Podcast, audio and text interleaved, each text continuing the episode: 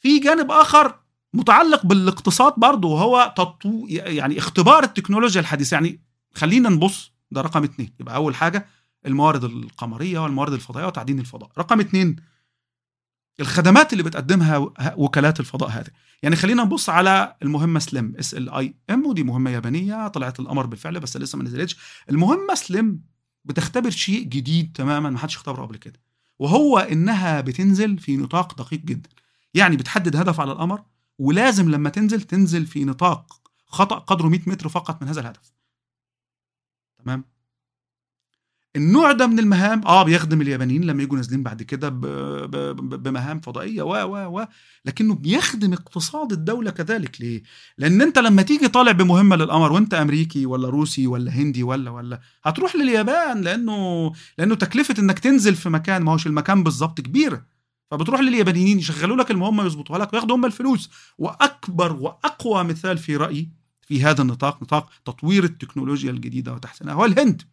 هي الهند ليه بتنزل على القمر؟ آه علشان تشارك في عملية البحث عن الموارد واللي يكسب يلحق أو اللي يلحق يكسب. ولكن كذلك علشان تستعرض قوتها التكنولوجية لأن الهند البرنامج الفضائي الهندي بالذات مش مدفوع فقط بالاستكشاف ولكنه مدفوع بجانب اقتصادي. الهند عاوزة تبقى شركة تشغيل. الوكالة الفضاء الهندية إسرو أو وكالة ابحاث الفضاء الهندية إسرو ISRO أحد أهم أهدافها وهدف رئيسي هو إنها تبقى مشغلة للأقمار الصناعية وللمهام الفضائية للدول الأخرى. علشان كده كانوا حريصين جدا إن مهمة السفر للقمر الأخيرة تطلع برقم ضئيل جدا 75 مليون دولار. ده راحوا القمر ب 73 مليون. راحوا قصدي المريخ ب 73 مليون قبل كده في 2017 في 2000 و... وفي 2014 بالمناسبة. أحد المهام اللي عملوها وكانت كويسة جدا ولفتت انتباه العالم إن هم أطلقوا حوالي 104 قمر صناعي دفعة واحدة في مهمة رخيصة جدا. فأنت لما تبقى دولة ما هو إحنا إحنا في عصر إحنا في عصر الفضاء زي ما بيقولوا بالفعل. عارف أنت الجملة اللي الناس بتقولها كليشيهية دي؟ إحنا دلوقتي في عصر الفضاء عندنا صواريخ بتطلع وبترجع وعندنا كل دولة عندها قمرين ثلاثة صناعيين أربعة. مش بس أقمار إعلامية زي نايل سات لا في أقمار عسكرية وأقمار بالتخطيط العمراني وأقمار للزراعة الحاجات دي مهمة جدا جدا حاليا. وبجانب أهميتها بقت رخيصة. بقى سهل تطلق قمر صناعي. تكلم اليمنيين بتديهم كام مليون بيطلعوا لك قمر مع ال 70 قمر اللي طالعين الشهر الجاي. تدفع ويوصلوا لك وسلام عليكم وياخدوا فلوسهم وأرباحهم زي الفل. ما تعال بص على صواريخ الفضاء الهندية بالمناسبة. عندهم ال ASLV وعندهم ال PSLV وال GSLV ال SLV دي بالمناسبة satellite launching vehicle يعني حتى الصاروخ الصيني الصاروخ الصاروخ الهندي اللي بيطلع الفضاء اسمه SLV اسمه satellite launching vehicle رغم إن هو بيطلع مهام للمريخ. بس هو اسمه كده لأن الهدف الأساسي هو إيه؟ هو تشغيل فلوس. عايزين نقدم خبراتنا في هذا النطاق ونكسب من وراها دول جاية مصر جاية عايزة تطلع قمر تعالى يا باشا اطلعه لك بمليون. أنت ناسا بتطلعه ب 20 أنا هطلعه بثلاثه تعالى خد هنا. آه بتشكك في قدراتي أنا كنت على القمر. في سبتمبر اللي فات. كنت لسه على القمر في سبتمبر اللي فات ببحث وبدور فاهم فاهم الفكرة وال business شغال إزاي في هذا النطاق. دي برضو من النقط المهمة جدا.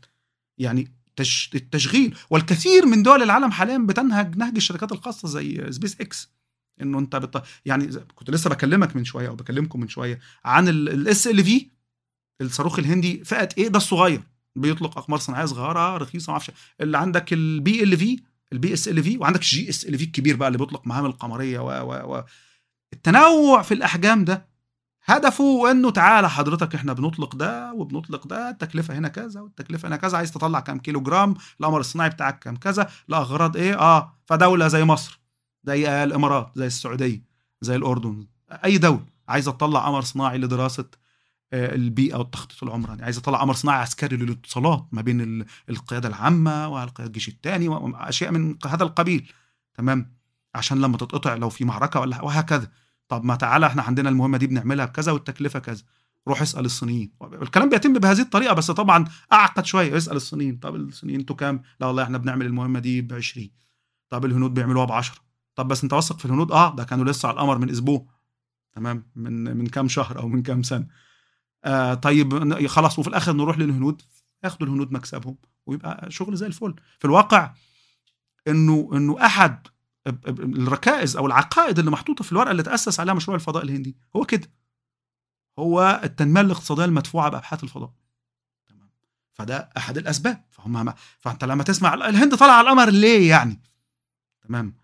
يعني على الأقل تواضع في سؤالك وحاول تفهم هم فعلا ليه طالعين على القمر؟ ما في أسباب في الخلفية أنت يمكن مش واخد بالك منها تمام؟ هم هم مش مجموعة من المجانين بيتسابقوا على على لا شيء. يبقى السبب الأول التعدين والسبب الثاني التشغيل. تشغل العلماء بتاع بتوعنا والباحثين وننمي اقتصاد الدولة بالفضاء والكثير من الدول بتاخد النهج الهندي حاليا.